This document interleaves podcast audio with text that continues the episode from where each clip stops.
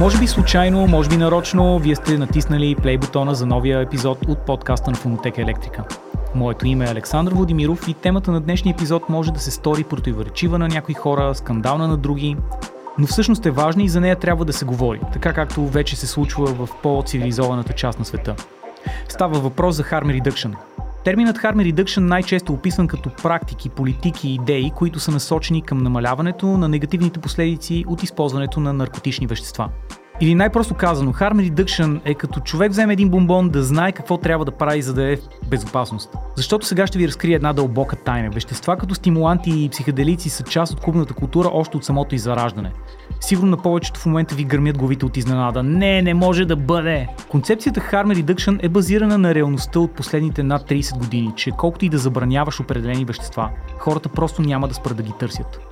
И тук само една история от бившия детектив под прикритие, основател на английската организация LEAP, Нил Уудс. Преди години една от задачите му е да инфилтрира банда наркоразпространители в Бирмингъм. След половин годишна операция, в която на няколко пъти животът му е застрашаван, полицията успява да разбие бандата от 30 човека и да спре търговията с наркотици в града. Това спиране продължава 2 часа. 2 часа. След месеци работа. Тогава Вудс разбира, че това не е решение на проблема. Ако наистина ти пука за хората, фокусът трябва да се измести от забрани и арести към грижа и информираност. Темата е голяма и със сигурност няма да се изчерпи с един епизод в някакъв рандъм подкаст като този. Но както казах, хубаво е да говорим за това, защото е част от нашата сцена. И ето го госта днес. Извикал съм един от хората, които пишат от най-дълго време за Harm Reduction в България. Това е Димитър Карагегов, основател на организацията Liberty 420, която обира за декриминализация на наркотичните вещества, а също и организатор на Марш Свобода за конопа. Неговата TEDx презентация, озаглавена 15 години, в които не озаконихме тревата, е гледана над 100 000 пъти. Най-гледаният български TED Talk. Едно напомняне, че ние не сме медицински специалисти, не сме учени, а сме хора, които вярват, че информацията и грижата за здравето могат да помагат и дори да спасяват животи. Както обикновено, ако искате да дадете идея, да похвалите или да се оплачете от епизода, пишете смело на podcast.fonotekaelectrica.com Фонотека електрика. Димитър Карагегов, добре дошъл в подкаста. Здравей, а, така и с пожелания за успех на новия подкаст. Готин Благодаря проект. ти. Ти си в а, магическото число 3, трети епизод. Трети за късмет. Добре, искам да ми разкажеш за това, което, с което се занимаваш в Liberty 420. Или Liberty 420. Има ли правилен начин? Опитваме се да го побългарим, така че 420. Да. А, Liberty 420 е проект, който вече наближава 10 години а, и за съжаление така буксува доста с изпълнението на целите си. М, Крайната цел на Liberty 420 е хора в България да не лежат в затвора или в болницата или в ковчега заради това, че употребяват улични, да го кажем, наркотици. Нали, нещата, които хората употребяват свободно, без да се интересуват от законите. И да, за съжаление, нещата не са много розови 8 години след основаването ни, но пък ние не спираме да се опитваме да, да променим ти неща към, към по-добро. И от една страна правим го така, опитвайки се да убедим законодателя и властите, че всъщност законите ни са устарели и трябва да бъдат променени. И от друга страна помагаме на самите употребяващи да го правят по-безопасно и по-осъзнато. По какъв начин? Най-вече с информация, която им предоставяме на български язик, с практически съвети, но и също така с работа на, на полето, на, така да се каже, на улицата.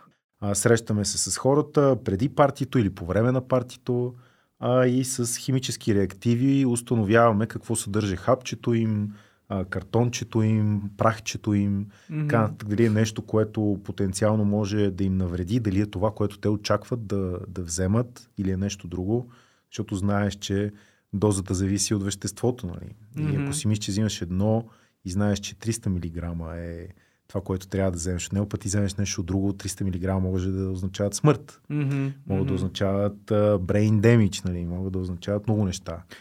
Ето тук може би да, всъщност да направим и скобата. Можеш ли да кажеш с твои думи защо е важен harm reduction, harm reduction политиката и практиките? Така, да дефинираме harm reduction, защото а, и държавата, и обществото има няколко подхода към наркотиците. Единия е превенция, другия е пенализация и третия е harm reduction или на български намаляване на вредите. А превенцията са всички онези лелички, които ходят в училище и ти казват, ти никога не трябва да взимаш наркотици, ти никога не трябва да употребяваш това, защото това е много лошо, много опасно за тебе. Те смятат, например, че е оправдано да те излъжат и да ти представят една много черна картинка на употреба, за да те оплашат и ти да не вземеш. И по този начин те да те да предотвратят това ти дори веднъж да опиташ. Пенализацията подкрепя а, превенцията според тях, защото ти добавя още един страх, страха от последиците, които държавата ще наложи върху тебе, ако разбере, че ти взимаш забранените неща. Ще те затвори в затвора, ще те арестува, ще те издаде на вашите, Mm. а, ще, те, ще те дамгоса по някакъв начин в обществото, а, така че а, да ти добави още страх и още притеснение и ти да не го направиш това нещо никога. И третия подход е по-модерния подход и то е различни инструменти, информация и услуги, които а, да помогнат на тези хора, които въпреки превенцията, въпреки пенализацията, така и иначе решават, прекрачват тази граница и решават да употребяват неща, които са си взели от дилър на улицата или от човека на партито. А, и всъщност това са инструментите, които да намалят потенциалните рискове, този човек да си навреди с тази употреба. Употребата му всъщност да е нещо приятно, а, а, вместо нещо опасно и, и вредно.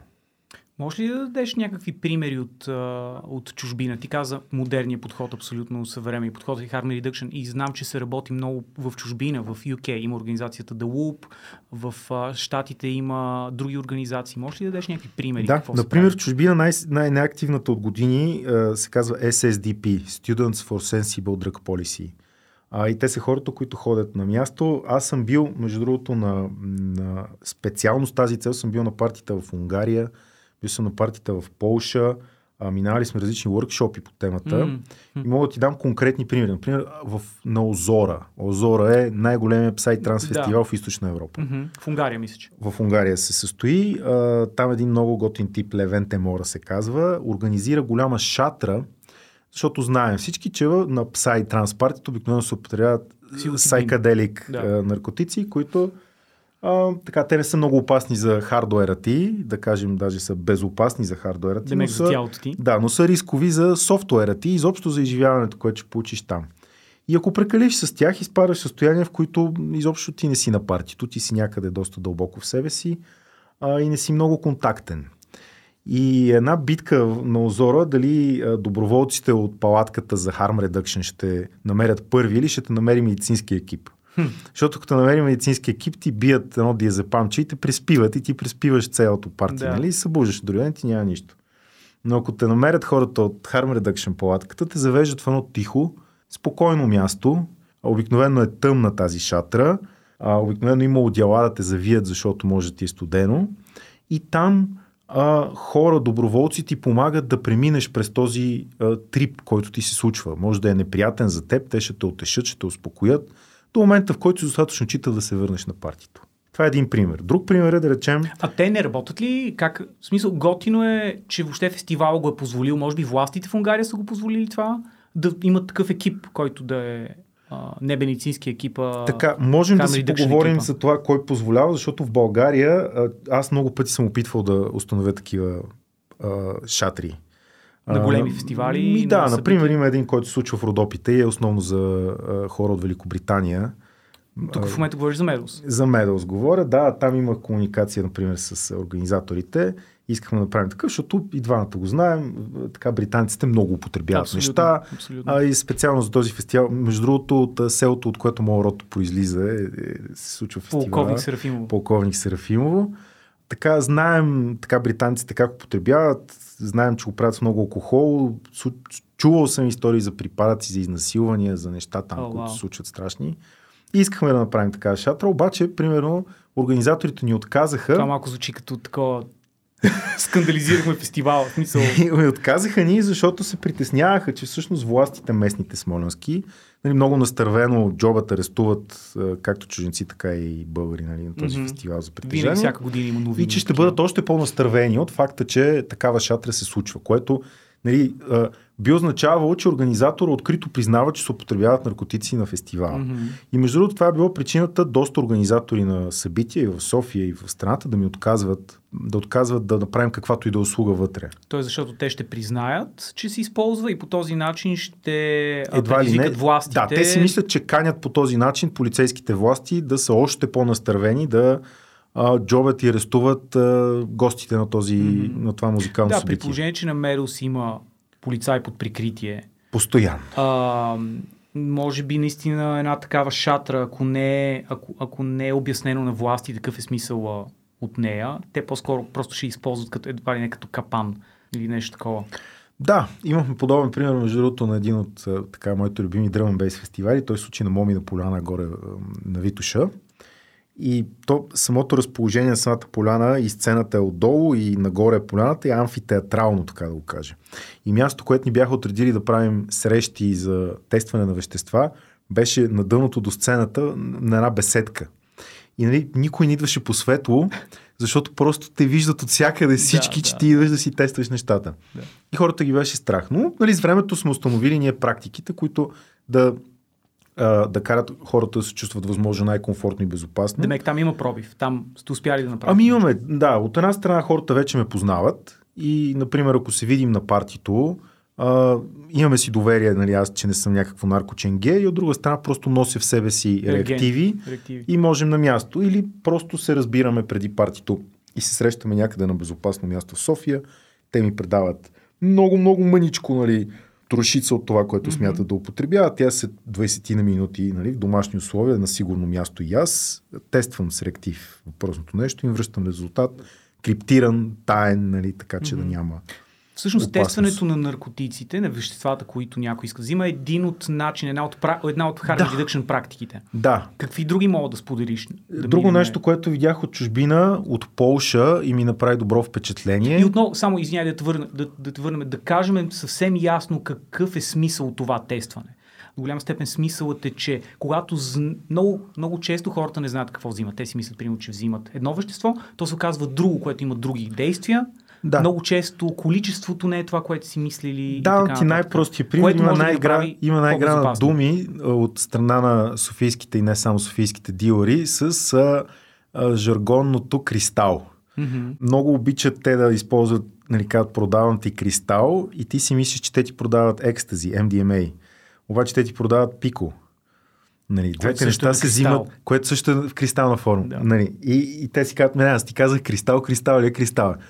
Нали, обаче ефектите са различни, дозите са различни и със сигурност различни хора а, желаят, нали, едните хора желаят да получат MDMA, другите хора желаят да получат пико и е важно да знаеш кое от двете си, си получиш, защото нали, предозирането и от едното и от другото могат да са много опасни. Мгм. Така че това действително се прави с цел не да те а, да повиши смелостта ти да взимаш неща, а да повиши безопасността ти да ги взимаш. Мгм. Защото ако вземеш нещо, което или пък а, да, да го кажем, имахме такъв пример от преди 5-6 години, хапче, пресовано хапче, което се продаваше за MDMA. Сега не мога да си спомня точно съединението, защото беше някаква тотална екзотика, примерно 5 АПБ или 4 нещо си, Окей. да. Което даже така говорих с биохимици, за да нали, разберем всъщност за какво се ползва. И той каза ми, нищо не успях да открия, освен че го дават експериментално на мишки, когато искат тотално да изпържат серотониновата им система, а, за да може да правят тогава експериментите с тях. Да. И им дават този агент. И действително някои хора, въпреки че им казахме, че е това, че не е MDMA, а е това вещество, бяха, «М, ще и е пробваме». изключително опасно, да, пробваха.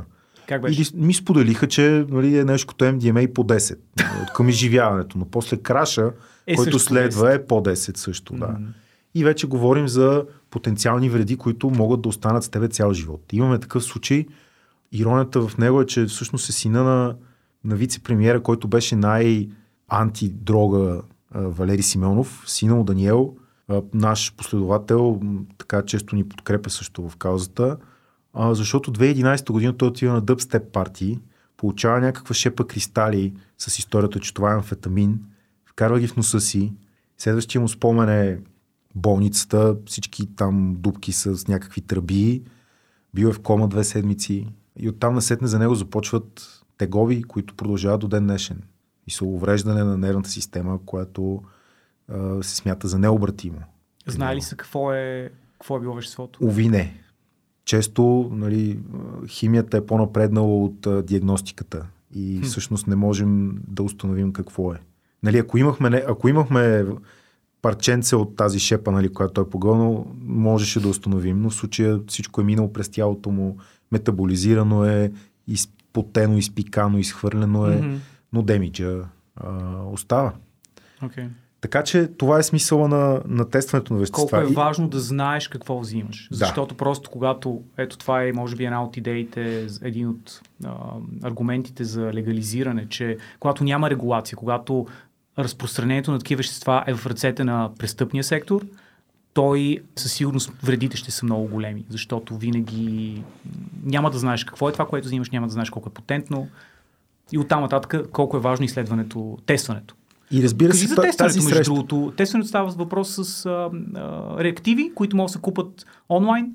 Да, да, всеки може да си купи тия реактиви. А, ние си купуваме свободно. За съжаление, Европейски съюз прави всичко възможно да ограничи тяхното разпространение, поради уж идеалната цел всъщност някой да не се а, нарани с тях, защото част от тях съдържаха сярна киселина, която може да ти направи малка раничка на кожата. Да ти изгори. А, и забраниха изобщо преминаването през граница на всякакви неща, които съдържат сярна киселина, но сега така пионерите в областта ги направиха в една кристална форма, която не съдържа сярна киселина и ние пак се здобихме с реактиви. Човек, пак ако иска, който ни слуша, ако иска да си вземе... Може да си купи, даже ще му кажа сайта. Сайт се казва protestkit.eu. А, това са мои приятели от Полша. Наистина ги смятам за пионери в областта, защото и цените са им достъпни, и постоянно се опитват да подобряват диагностиката. Доставката до България през граници. Има няма проблеми? проблем. Ли няма се крие? проблем. Не, не, не, абсолютно няма проблем. А, Ако човек настоява, може и в дискретна опаковка да му се доставят, а, но няма никакъв. Не е забранено от закона. В смисъл, няма проблем. Както казах, вече са преработени така, че да не съдържат въпросната сярна киселина. Но а, ако дойде при нас, а, е безплатно.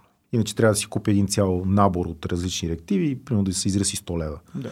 А ние сме го направили така, че парите да не са ограничения за това да се тестваш. Мгм. И а, също тестването е повод да се срещнем, повод да, да имаме разговор, повод да, да, да, да, да попитам този човек дали е наясно с това, което прави, дали има опит с това, което предстои да вземе, дали е наясно какви други съпътстващи хранителни добавки, витамини, антиоксиданти, неща може да вземе с него, за да си намали потенциалния демидж, потенциалната вреда.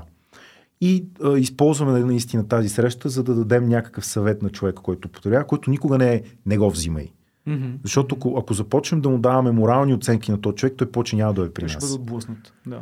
По-скоро му даваме акъл как, ако желае да предпази себе си, да го направи. Нали? Ти си го вземи, щом си решил. Просто защо, примерно, с екстазито заедно вземеш алфа липова киселина? Това е един много силен такъв фитнес джийто го ползват антиоксидант. Но има изследвания, вече нали, peer review, изследвания научни, че това нещо намаля почти на нула потенциалните вреди върху нервната система, които екстазито може да ти направи.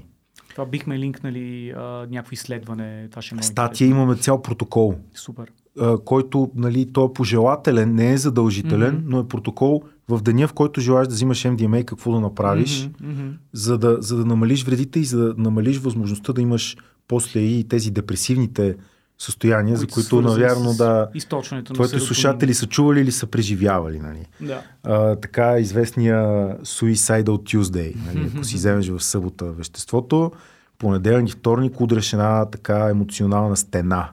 И независимо дали ти се случват приятни неща или неприятни, ти се чувстваш кофти, изцеден си емоционално и Да. витално и всякак. И това нещо продължава при някои хора с седмици дори, докато ти се възстановят. Зависи колко, какво Да. количество си взел. Интересното е, ето тук много често хората не, не успяват да ги свържат. Примерно, някакви хора излизат уикенда, разцепват се, взимат някакви неща. И вече в понеделник, вторник, сряда, четвърта, когато е абсолютно естествено те се чувстват депресия, те не успяват да си кажат, о, сега съм в депресия, защото уикенда ми беше тежък, а те започват да, из, да падат в дупката на депресията, да падат в дупката на кофти преживяването, в което не е окей. Okay. В смисъл, наистина това е много важно, те да разберат, че нещата са свързани и то ще мине. Точно това се опитваме да, да, да постигнем и ние. Хората, които взимат вещества, да го правят информирано и осъзнато а, и за последиците, и за рисковете, и за а, потенциалните, а, как да кажа, хубави моменти, които могат да изживеят. А, и защото тръгнахме, а, защо го правим това нещо? Ми, аз имах лични епизоди. Аз на 19 години взех първия си бомбон Mm-hmm. на първото си електронно парти и за мен беше нали, life-changing момент. М. Нали. Осъзнах, че съзнанието ми е способно да изпитва някакви нали, немислими за мен левели на щастие и на еуфория и на, да, на усещане на мир със света, на, на така, мир с заобикалящата среда, да, да усещаш музиката по начин, по който не си усещал до сега. Но аз го направих с много четене и с много подготовка преди това за потенциалните вреди и рискове. В същото време, като се огледах около мен, нали, какво се случва, и просто някой вади някаква турба с някакви хапчета, някакви хора да с пълни шепи. Не знаят какво. После колко- навират главата в тон колоната, нали, и ти почи не ги виждаш на партията, защото тъпънчетата са им аут. И тези неща а, започнаха, защото вече ходя на партията от 15 години. Мгм. Така вече виждам не само краткосрочните ефекти върху малцина, но виждам дългосрочните ефекти върху мнозина. Например, хора, които вече слуха им започва да, а, да не е същия и нали, трябва да ходят с тапи на партията вече. А, хора, с които да, развиха, а, развиха нали, този бавно пълзящ проблем с алкохола, нали, който М. се случва. Или, примерно, тези, които дълго време, как да кажа, си повтарят едни и същи залагалки и лъжи за своята употреба на вещества, че що ме само веднъж седмицата на парти, това не е всъщност наркоман, това е нещо друго, нали, това е, ти си окей. Или ако е само трева, това пак е, даже е полезно по някакъв начин, нали. И, и виждаш как след 5 години, 10 години тия хора ми не са същите хора. И започва по някакъв начин и те самите да осъзнават цената, която са платили за удоволствията, които са получавали с пълни шепи всяка седмица. Нали? Мгм.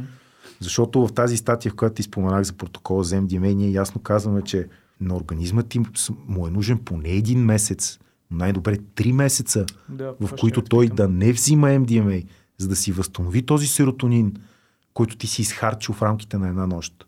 И заради това употреба всяка седмица може би не е окей. Или имах сега един приятел, бяхме на Drum and Bass, най-големият Drum Bass фестивал в света се случва в Прага.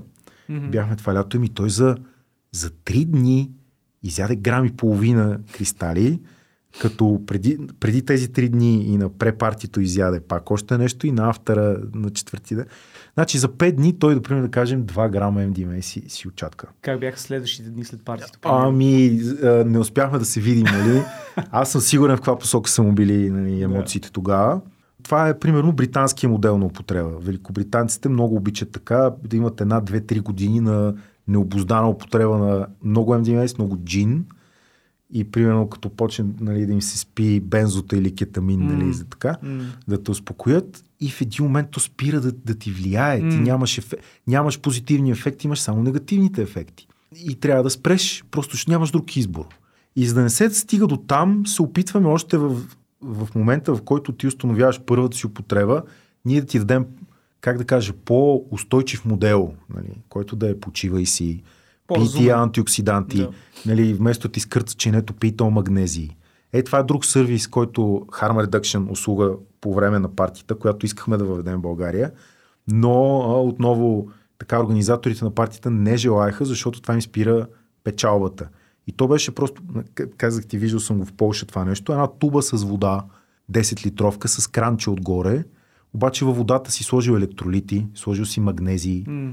за да може тези, които са изчаткали тотално от стимуланти, нали, толкова са препотели, че всичките им нали, полезни минерали от тялото са, са изчезнали с пота и почва да им скърца зъбите и да си хапат вътре Да. езика и, а, и бузите от вътре страна и така нататък. Просто да, да ударят една чаша вода, С магнезия. безплатна, с нужните електролити, за да може тялото ти да функционира нормално.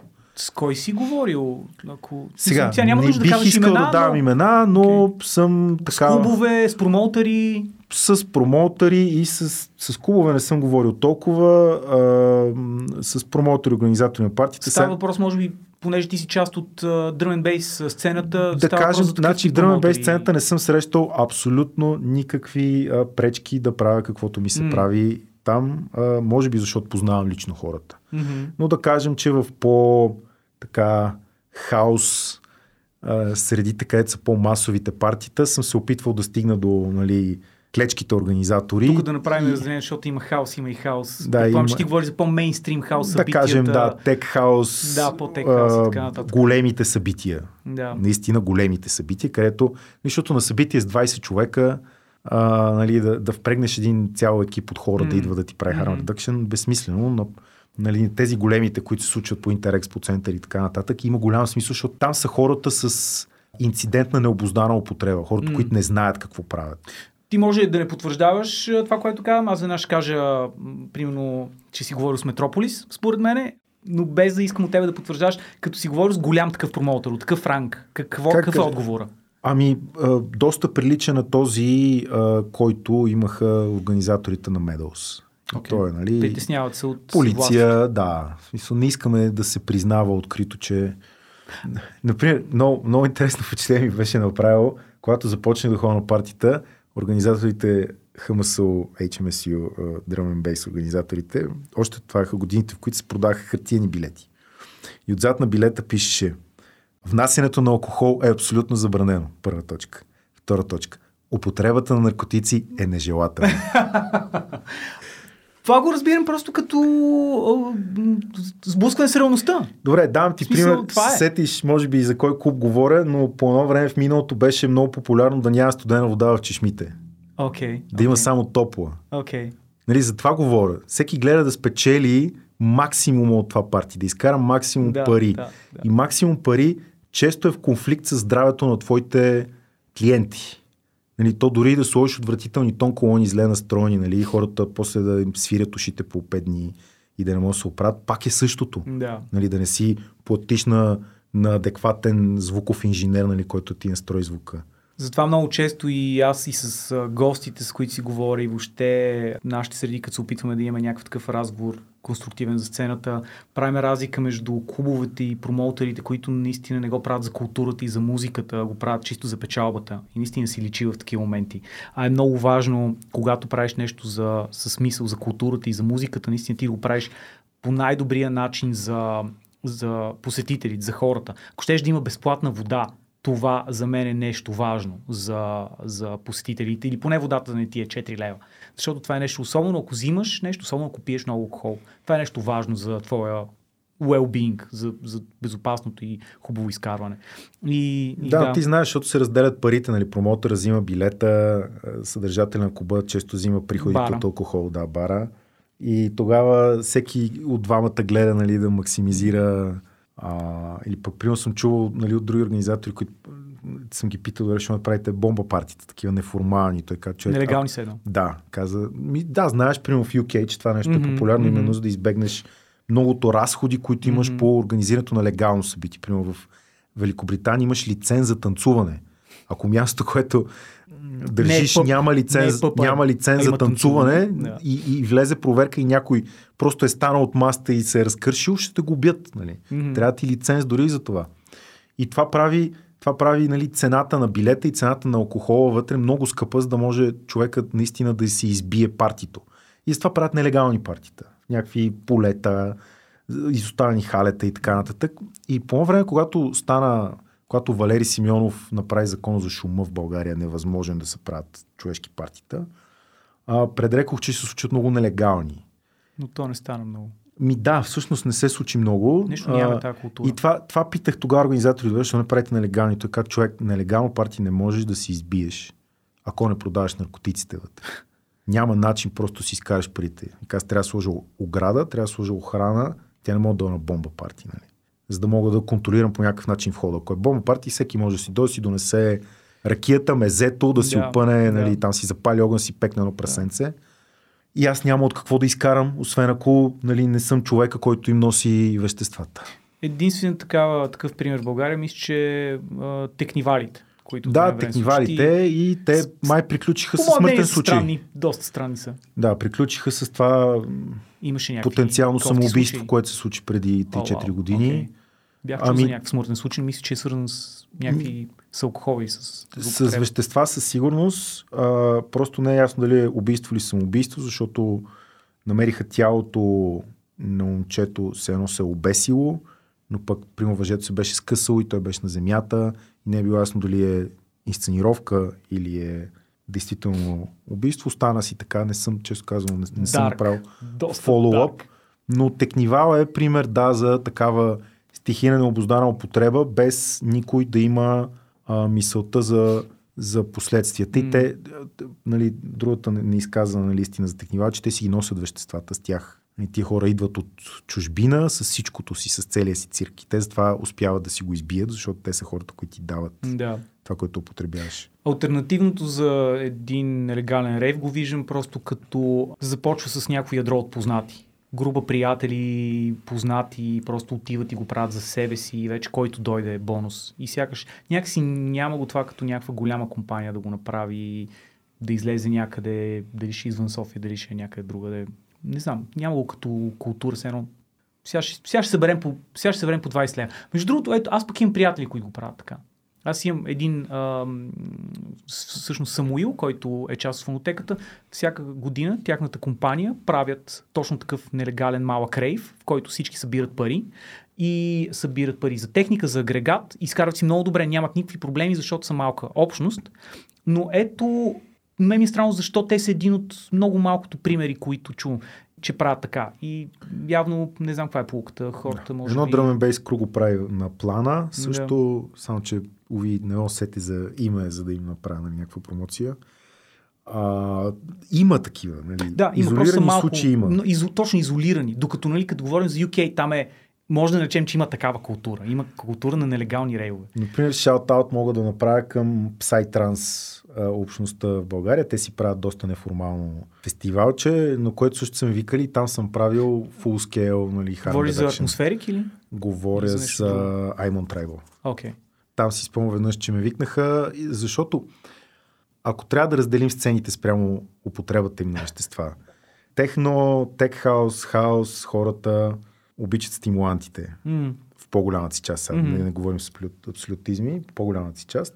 Дръмен бей сцената ни е много развита. Тя е палитра между психоделици, MDMA и стимуланти, но Psytrance партията са си подчертано psychedelics. Мгм. Нали? При psychedelics е много важно действително да, да си сигурен в това, което взимаш. Mm.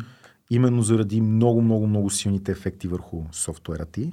И да речем, това нещо, което е фалшивия LSD, е 25 N-бом, изключително опасен. Окей, okay. това е вещество, което за е в циркулация в България. Епилептични гърчове и така нататък. Ами, има го, срещали сме го. Okay. Смисъл, не е масово, но сме го срещали. Аз съм чувал, че не е толкова трудно да си направиш, всъщност чувал повече хора, според мен, които се интересуват. Значи, ако имаш познанията, не е трудно да си направиш LSD в домашни условия. Трудно е. Трудно ли е? Трудно е. Не е. защото един от, за един от източниците в България съм чувал и то добри неща за хубаво LSD направено Сега, не е невъзможно, малко, да. но не можем аз и ти, как, както примерно в Сливен, нали, всеки втори прави е, пико, не можем така. Нали. Окей. Пикото е доста по-лесно да се направи. Окей. Има А какво доста... иска да кажа? Дали това вещество, за което говориш, е плотна грешка, някаква нечистота в процеса той, или е той целенасочено? синтетичен. Значи, понеже наркотиците са забранени, последните 30 години има една вълна да се правят нови вещества. Прекурсори? Някакви? Не, е, чисто нови вещества, така Окей. наречената дизайнерска дрога. М.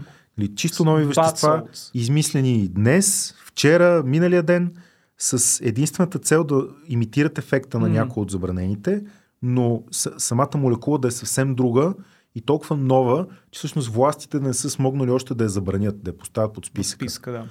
И 25 N-бом е такъв опит да направиш нещо, което прилича на ефект на LSD, но не всеки реагира добре на него, говоря чисто физически. И може да, нали, говоря наистина за състояние, в които се гърчиш, пяната излиза от устата и така може да не се събудиш. От какво количество става въпрос? Мога да сбъркаш. Това е, е проблема, че нали, понеже ти го получаваш на блотър, на кар... парченце Мгм, картон, мгм. както получаваш LSD-то, а, някой може така да е нали, неподготвен човек, може да е прекалил с а, количеството, което е сложил в а, това картонче и всъщност ти да получиш повече. Имаше такъв, а, такъв проблем с фалшивите хапчета MDMA на времето. Бяха с едно нещо, което се казва PMA. Да. Което мисля, че имаше псевдоним Dr. Dead, примерно. Доктор Дед, да. Изключително силен стимулант, изключително пържилка отново за, за серотониновата ти система, а просто по-ефтин, много по-ефтин. Мгм, И затова се прави. Но пък и тук е редно да, да отбележи следното. С годините все по-малко неща се произвеждат в България Мгм, и все по-малко фалшиви неща намираме. мгм. Факта, че а, производството на MDMA стана изключително ефтино и то стана благодарение на китайците, между другото. Значи, холандците пресоваха хапчета, те го правят от може би едно 50 години, нали? Но производството на MDMA беше изключително трудно, защото едно от веществата, които са ти нужни за него, сега пак не мога да го цитирам по, по име, не се сещам, но едно от веществата беше силно контролирано. Говоря бизнесът ти, за да може индустриално да го ползва нали, за целите си, минаваш някакво много тежко лицензиране, полицията гледа постоянно така. А, китайците успяха това нещо да го синтезират от някакво дърво. Окей. И буквално смъкнаха цената петкратно на производството на, на 1 грам MDMA. И китайците започнаха да продават кристали. MDMA директно А, те заляха. директно? Заляха е, Европа с кристали. Окей, това е много интересно. За да, за да може холандците да отговорят на тази конкуренция, Дигнаха чистотата. започнаха да, да слагат повече MDMA в едно хапче. Това в кой период от години Някъде предвид? Защото имат нещо- 2014 мисля Окей, вау, нещо такова. Преди доста време. Ми спомням си, примерно, че аз 2012 тогава, като съм гледал цена за грам кристал MDMA беше нещо като 100-160 лева в България. Мгм. И хапчетата бяха по 15 лева, но в тях имаше 100 мг. Това е много интересно. MDMA. Защото, да, защото И оттам насетне, в момента в който, да, в момента в който цената започне да пара на, на грам кристал, в момента в България лесно може да си намериш грам кристал за 60 лева, бомбоните продължават да са 15 лева. Обаче в тях имаш двойно, понякога тройно повече милиграми активно вещество. Мгм. И, и Което минуса на това е, че много хора не им прави впечатление и те са свикнали да, Да взимат ядат един цял, бомбон с да, 100 или даже мг два. и изведнъж не разбират, че следващия бомбон е 250 мг. Точно така. Да. И оттам започват проблемите изобщо в Европа с употребата на MDMA, но пък това, което се случва, че измества а, и изобщо смъква тази мотивация ти да фалшифицираш MDMA, защото той вече е толкова ефтин, колкото е и заместителя. И защо се занимаваш с този заместител, нали, си убиваш клиентелата, като му просто да...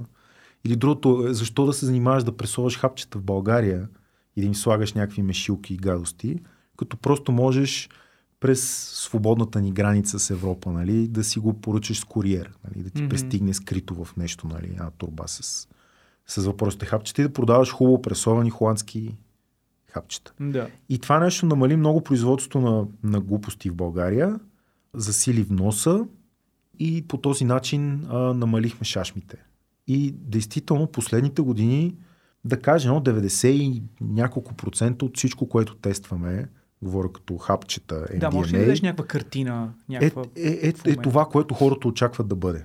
като MDMA? Да, или примерно, ако дойде при мен с хапче и каже това трябва да е 2CB, това е 2CB. Okay.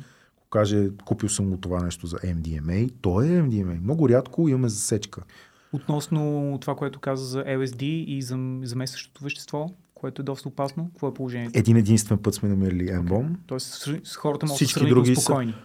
Ми, Сега, да не ги планираме, нали, малко да, тук ще вземе да им е беме майката. Нали? Не искаме да казваме, да, да даваме и тази лъжлива сигурност, Мгм. нали? но това е истината, това отбелязвам. Или поне хората, които идват да си ги тестват, са тези, които си взимат легит неща.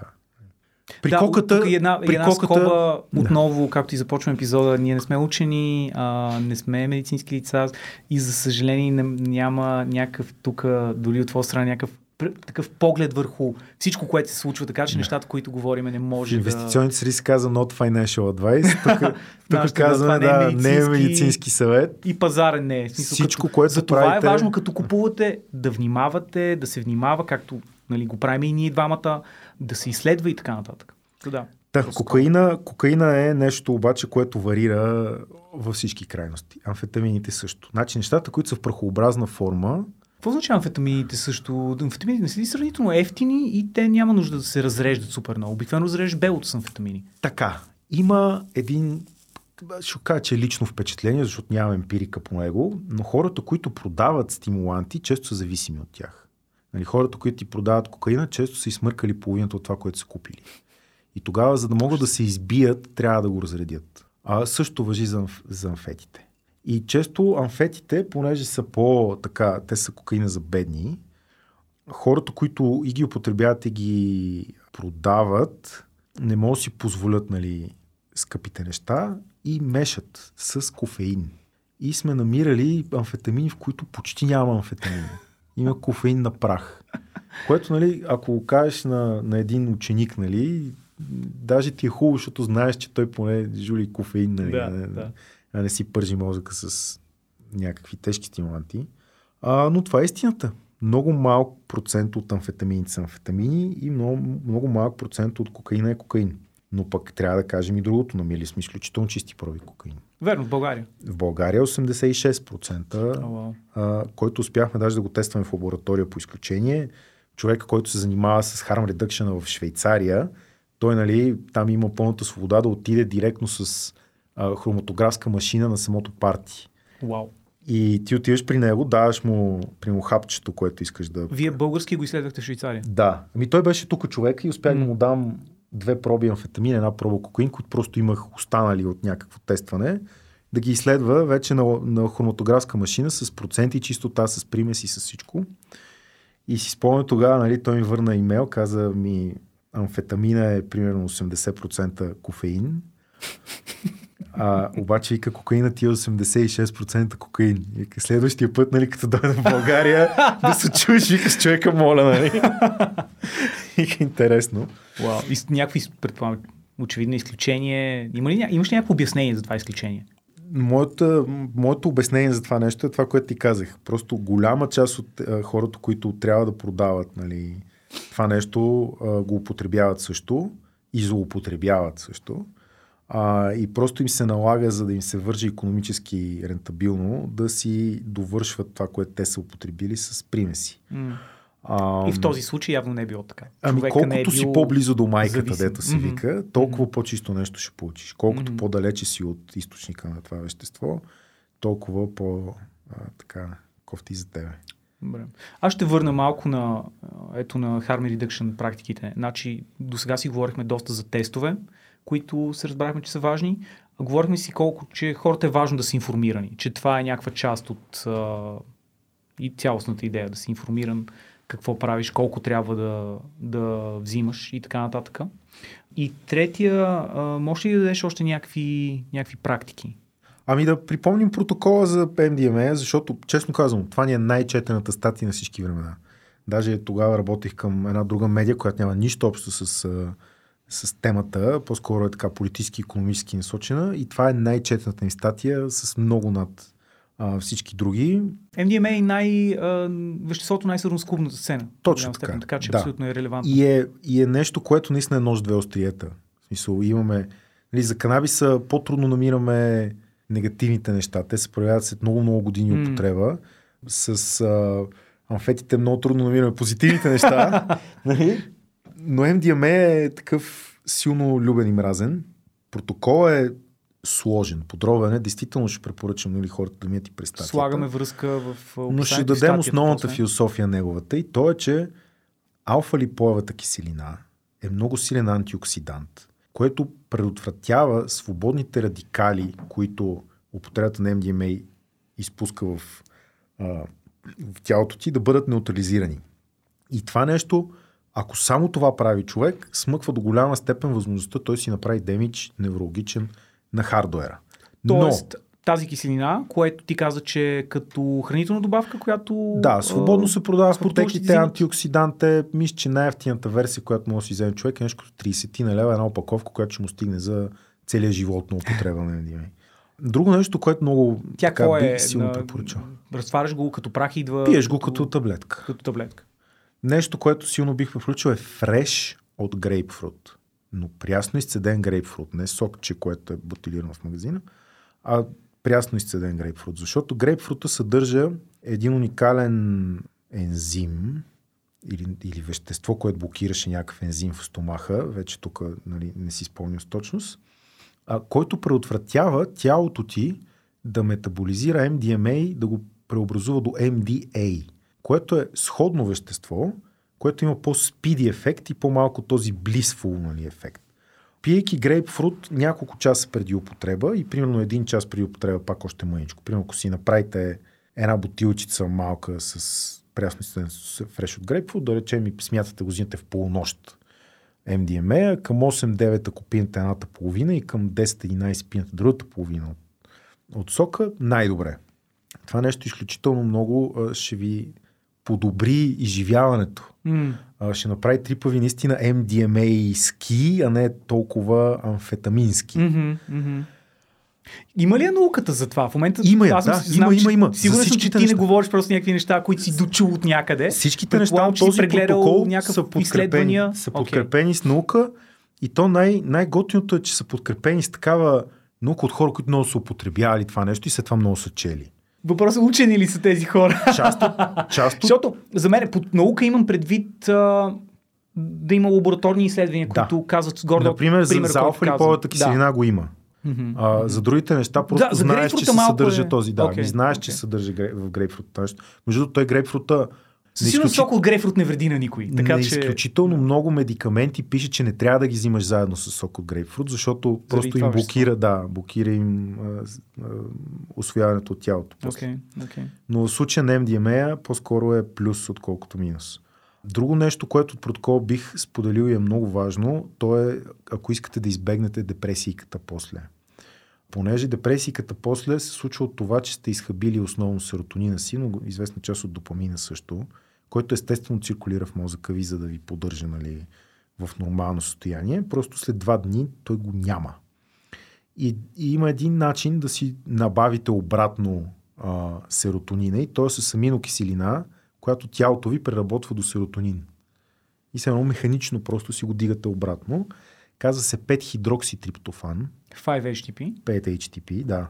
Проблема на 5-хидрокситриптофана в България в момента е, че му сложиха рецепта. Чул го, да. От примерно година. да.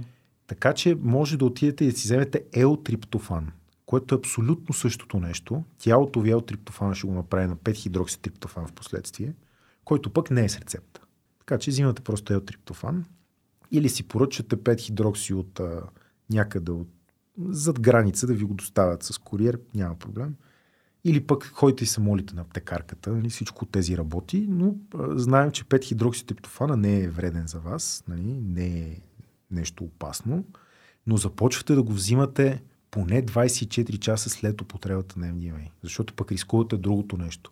Докато все още сте с многото серотонин нали, в мозъка, вие да му добавите още повече.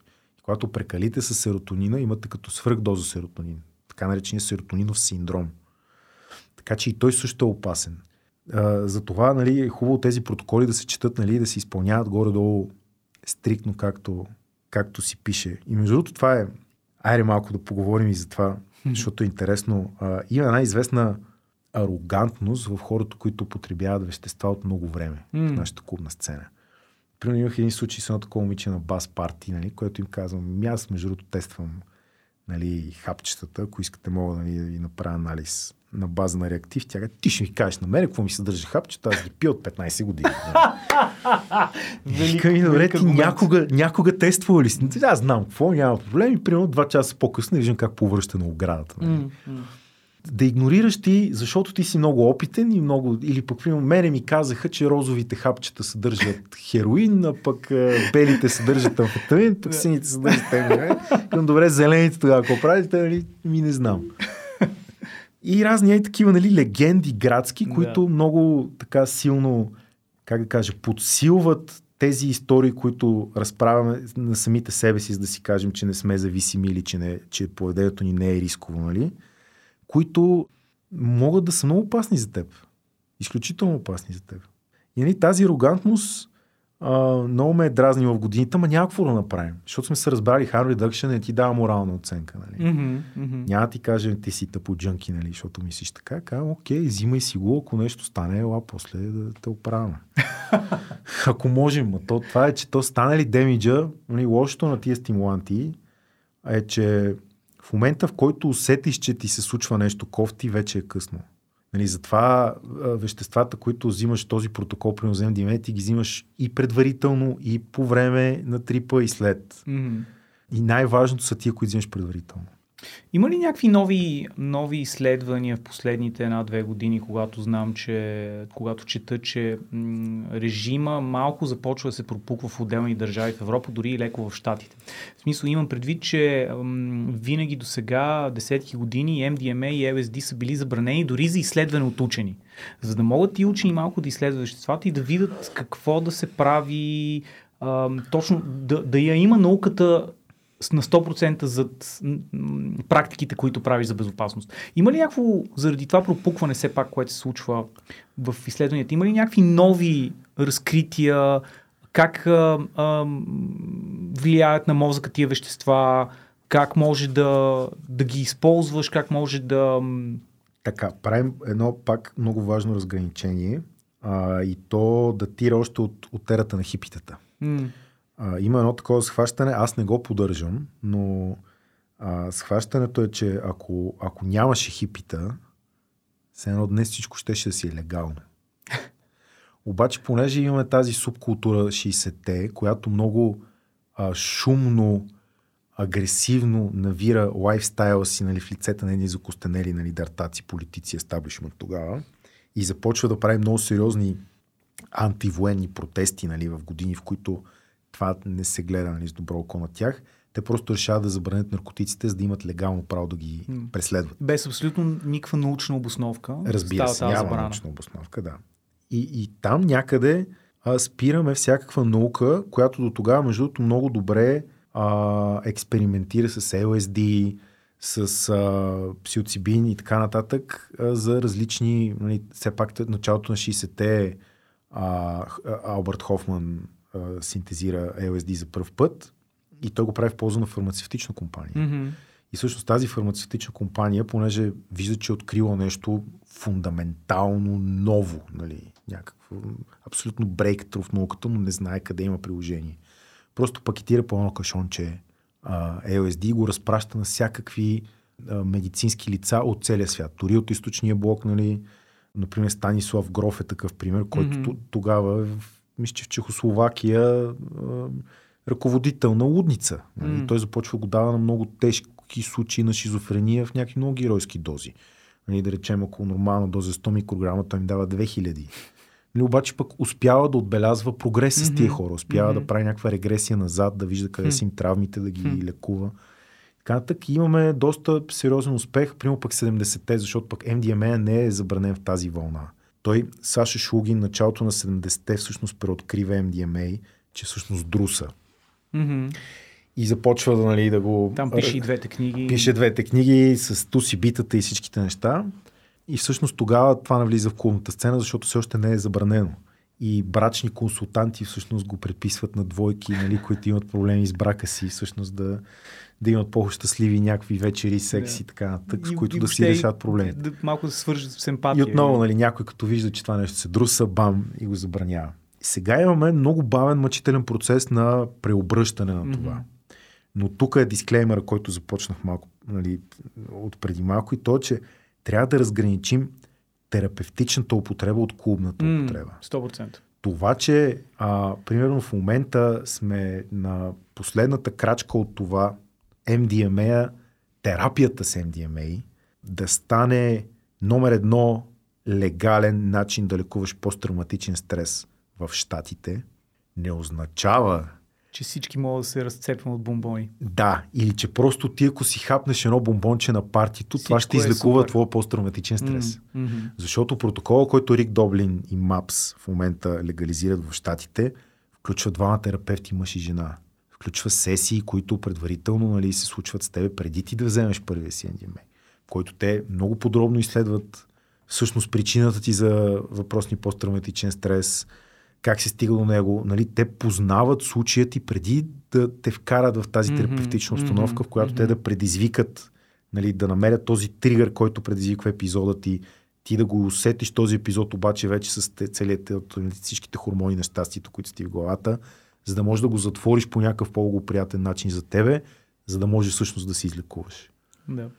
Нали, това са много различни неща. И имаме, между другото, за тези пала, палатки, в които, нали, за бед трипиращите по транспартитата, те се случват, защото, примерно, в Reddit съм, в Reddit съм чел такива истории. Момиче взима за първ път MDMA на фестивал. И това нещо ти отключва потиснати спомени, че, примерно, като дете е била изнасилена. И като представи си, нали, как- каква ситуация съм аз. Нали, в момента съм заобградена от 50 хиляди човека, които се разцепват на някаква музика.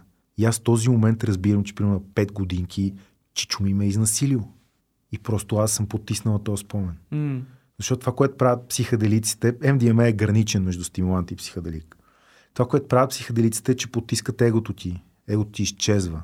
И всъщност егото ти като изчезне, пък се появяват всичките ти неща, които егото ти е потискал, за да може да те направи по-устойчив еволюционно човек, защото ти не мога да функционираш нормално, ако всеки ден си спомняш как чичо ти те изнасилил на 5 години. И затова съзнанието ти е решило просто да забрави това нещо, за да не те тормози нон-стоп, да не те изяжда. И когато вземеш гъби, LSD, MDMA, кетамин, whatever, много е възможно това нещо да излезе, да изплува. И като изплува, е много възможно ти в този момент да не можеш да го снузнеш, да кажеш, изчакай малко, тук се разцепа на партито Да. и да, да продължиш. Ще трябва да, да го конфронтираш, да се изправиш ти срещу него.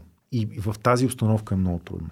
И нали, когато имаш 50 хиляди човека на фестивал, на един ще му се случи, на двама ще им се случи. Значи на 100 хиляди човека, които взимат MDMA, един ще умре. Статистически. Просто тялото му не е годно това вещество да го поеме. Ти на един милион човека, ако им дадеш фъстък или там някаква друга ядка, нали, 10 от тях ще проявят алергия и ще умрат или нещо ще им стане тежко. Нали. Имахме такъв дебат и с ваксините с COVID. Нали. Ми нормално, като ги даваш на 5 Огромна част милиарда човека, да имаш нали, 30-40, които ще реагират по някакъв много шантав начин на това нещо и ще им стане нещо. М. За това трябва да имаш адекватната медицинска и психологическа и каквато и да е грижа за тия хора, разработена предварително и да ги чака на място. А не тогава те първа да се чудим какво става. Сто човек ще го изпускаш, той умира. М. И нали, като става дума за фестивал, това най-вероятно е човек в 20-те си. Човек на години, на които не искаме да го изпускаме. М. М. Та за това е важно да има такива неща.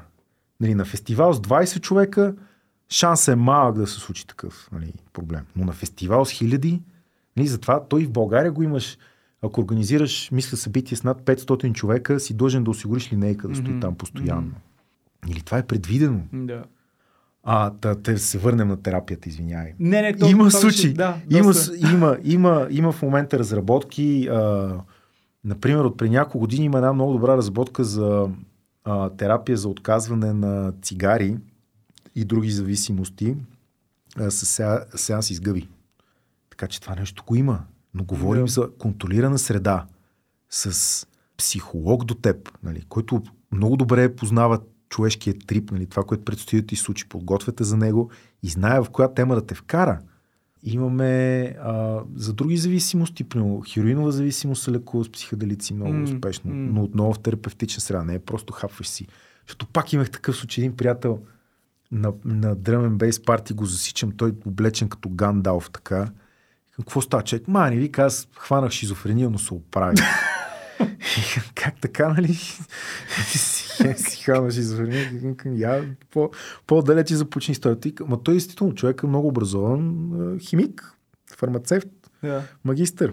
И всъщност се открил, нали, вика ми, там отворих си чек-листа, нали, за шизофрения. Вика, аз влизах във всеки чекбокс, нали, на това, което ми се случва.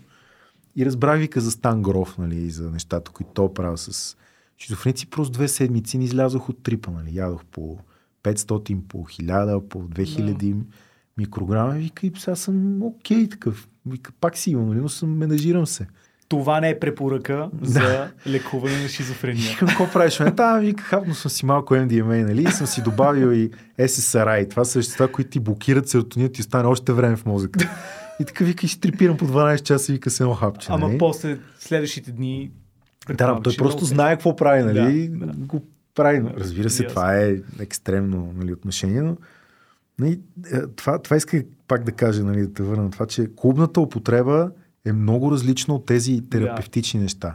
И имаме този проблем с тревата. Нали. Това, че някой си третира глаукомата с трева, или че някой си третира, примерно, повръщането от химиотерапия с трева, не прави тревата безвредна. Мгм. Нали, аз сега нали, малко лично ще вляза, но употребявам ежедневно вече от 10 години канабис. И примерно сега си правя тези Sober October, нали, моменти, в които по един месец не правя нищо, нали, нито си позволявам да пия, нито да пуша, нито каквото и да е друго да, да взимам. И в тях осъзнавам колко по-различен е живота ми, когато не пуша М. тази трева. И примерно какви неща тази трева ми е причинила вече, които аз трудно бих обърнал обратно. Нали, не са, те не са там само когато съм напушен, те са там и когато цял месец не пуша. М. Нали, говорът ти е променен. Имаше такова изследване, скоро един подкаст, много известен подкаст на Хилберман, Lab се казва. Да, Нали, той беше такъв neuroscientist. да, доста сериозен а, учен, който доста си прави така подробно домашно преди да говори. Направи епизод за канабиса, препоръчвам го на всеки. Не съм съгласен с подхода му към темата, но не мога да отрека науката за нея. Мгм. И той ти казва, човече, независимо дали имаш други ефекти а, извън повишаване на креативност и така нататък, мога да ги имаш, мога ги нямаш, но почти всеки ще има трайни когнитивни промени в мозъка си. М. Нали, ти си много по-импулсивен човек, ако дълго време си употребял канабис, дори и като си спрял, после ще продължиш да си такъв. Дори ако си употребявал и след това си спрял, имаш много, много по-голям шанс да имаш психози, депресии, всякакви други психически душевни проблеми, нали, да те тревожат в последствие. Ще имаш промяна в говорът ти. Говорът ще е малко по-такъв брат Това съм го забелязал, да. нали, аз сега, ако си говорим и на средата на подкаст се напуша, ще- слушателите ти ще разберат Пром- веднага. Променя се абсолютно, да. Да, но това нещо остава дори когато не си напушен, М. го имаш, малко го имаш. Мгм. Нали, това са неща, които хората трябва да си дават сметка. Много е трудно да ги обясниш на 15 годишен. Хората трябва да си дават сметка, че това са едни вещества, които са много потентни и те влизат в контакт с твоята биохимия и няма как те да не я изменят по един или по друг начин. И това е най-естественото нещо на света. И Така че оттам трябва да си вадим малко изводите. и особено опасно е, когато си подрастващ. Да, Особено силен със ефект, че имат за мозъка, който не е на пораснал човек, който е 25+, плюс, а е на човек, който те първа расте, който е 15 до 25. Нали. Ще да кажем, около 15 години някъде, 15 годишна възраст е първата употреба на редовния българин, ученик, нали, горе Да, тогава да. опитва. И ще има много сериозен ефект върху това какъв мозък ще ти порасне твоя. И той порасне ли ти такъв, няма промяна после. Той ще остане такъв цял живот. И нали, много трябва да си направиш сметка дали искаш да платиш тази цена. Или дали 30 годишният ти иска ти сега на 15 да платиш тази цена. За съжаление, е много труден разговор, нали, който мен не ме пускат в училище да говоря с М, децата за това нещо. Даже аз не съм сигурен, че съм най-добрия а, носител на, на това послание. Но със сигурност хората, които в момента го носят, не са годни за това. Защото са ни лелички, с извинения, които нямат никаква представа от темата. И те просто имат едни опорни точки, нали, с едни ужасни истории, които си мислят, че като ги кажат на това момче, и то като се наплаши. Между другото, аз и други подкасти съм казал, този въпросният швейцарец, който ни тестваше кокаина и амфетамина. Говорих си с него за тази тема, защото той ходи в училище да говори с децата в Цюрих. Да, супер. Викам, добре, ти какво им казваш? И той към моето послание е следното. Казвам най-добре е за вас вие да не пушите канабиса, защото пушъка е най-вредното нещо в него. Вие сте богати швейцарски деца. Купете си вейпарайзер и си го изпарявайте. Damn. И към човече, аз ако отида в училище и го кажа това нещо, ще ме обесят на двора. Ама чакай, това противоречи на преди малко казано, че все пак това е едно вещество, което Така, ти давам ти, прави. давам ти неговия проч. Да. Той каза, виж какво, половината от децата, които са в този клас в момента, те не ме слушат. Изобщо. Те Защото, не, не, защото не ги интересува темата. М. Те си имат други интереси в живота. Нали? Това си рисува, третото си мисли за баскетболния матч. Виж, Това са хората, които никога няма да поискат, да, няма да изпитат интерес към вещества. този тип ученици, с които той говори Договор, в. Швейцария. Половината той, казва, половината той иска да ученици в каже, че в класа... Швейцария Не, не, не. няма това, интерес. това е извадката в о- общо в популацията. Казвам, Мгм. половината от населението, това между другото е експеримента из канабиса. Окей. Половината хора, които опитат веднъж канабис, казват това е ужасно. Аз Да. не мога да разбера Окей, а защо хората... от класа? Другата половина, те са хората, които пък ще употребят независимо какво им каже. Дали ще им каже ужасна история, супер история, няма значение. Те в някакъв момент си казват, ей, това ми звучи много интересно, аз трябва да пробвам. И те ще пробват. И по-хубаво да им дам добрия съвет за здравето им. Ако запомнят нещо, да е това, че пушека е лош, нали, и че по-хубаво да го експериментират нали, с вейпене. Защото да не си създадат вредния навик да пушат тютюн, който дърпат без филтър ами през картонче, нали? Знаеш, класическата версия в България. М, м. Картонче свито, от ганджата е смесена с тютюн и така вдишваш, нали, освен отвратителния тютюн без филтър, нали, който поне малко да спре канцерогените неща, плюс нали, канабиса, който дишваш и ти привикваш към тия. Аз имам приятели, които са на 30 плюс, те не осъзнават, че са зависими и към никотин, освен към канабис. Да, е, покрай- човек, как ми се пуши? Да, да, Трева. да, Да, да. Към, не би трябвало да ти се Ти пуши така марихуана Да. Заради смесването не забелязваш кога се закачи. Да, на- да. И ти, той никотин. всъщност усеща тия нерви, които имаш от никотиновия глад, той усеща без да си дава сметка за това. На 30 плюс години човек.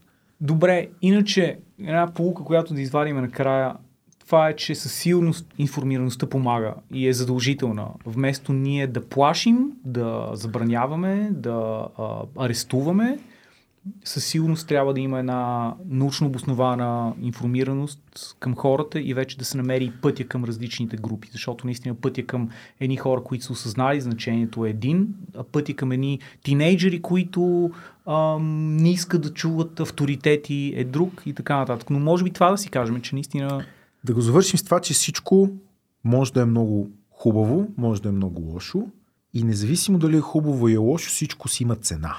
Защото, а, пак те връщам и там, нали, а, за мен първата ми употреба на MDMA имаше разтърсващ ефект М, за живота ми. м. И аз мятам, че е в позитивен план. И, и честно казано, аз искам да има такъв, нали, М. искам този момент да е бил в живота ми. Нали, не съжалявам за него по никакъв начин. Така че една употреба, и, и това, например, Хюберман го игнорира в, в своя много научен подход към темата с канабиса. Нали. Той игнорира, че а, независимо колко е вредно или полезно едно нещо, се употребява от страшно много хора в това общество. И то се употребява, защото обществото ни има за добро или лошо нужда от време на време да излиза от рамките на ежедневието си. Защото ежедневието ни в момента не е това, което, за което хардуера ни е създаден. Нали, ние сме създадени за саваната, където нали, имаш група от 10 човека, нали, я видиш друга група в живота си, я не, където нали, умираш на 30 М. нали, и така нататък. В момента живеем сгъчкани в, примерно, нали, 300 човека в блок. Нали.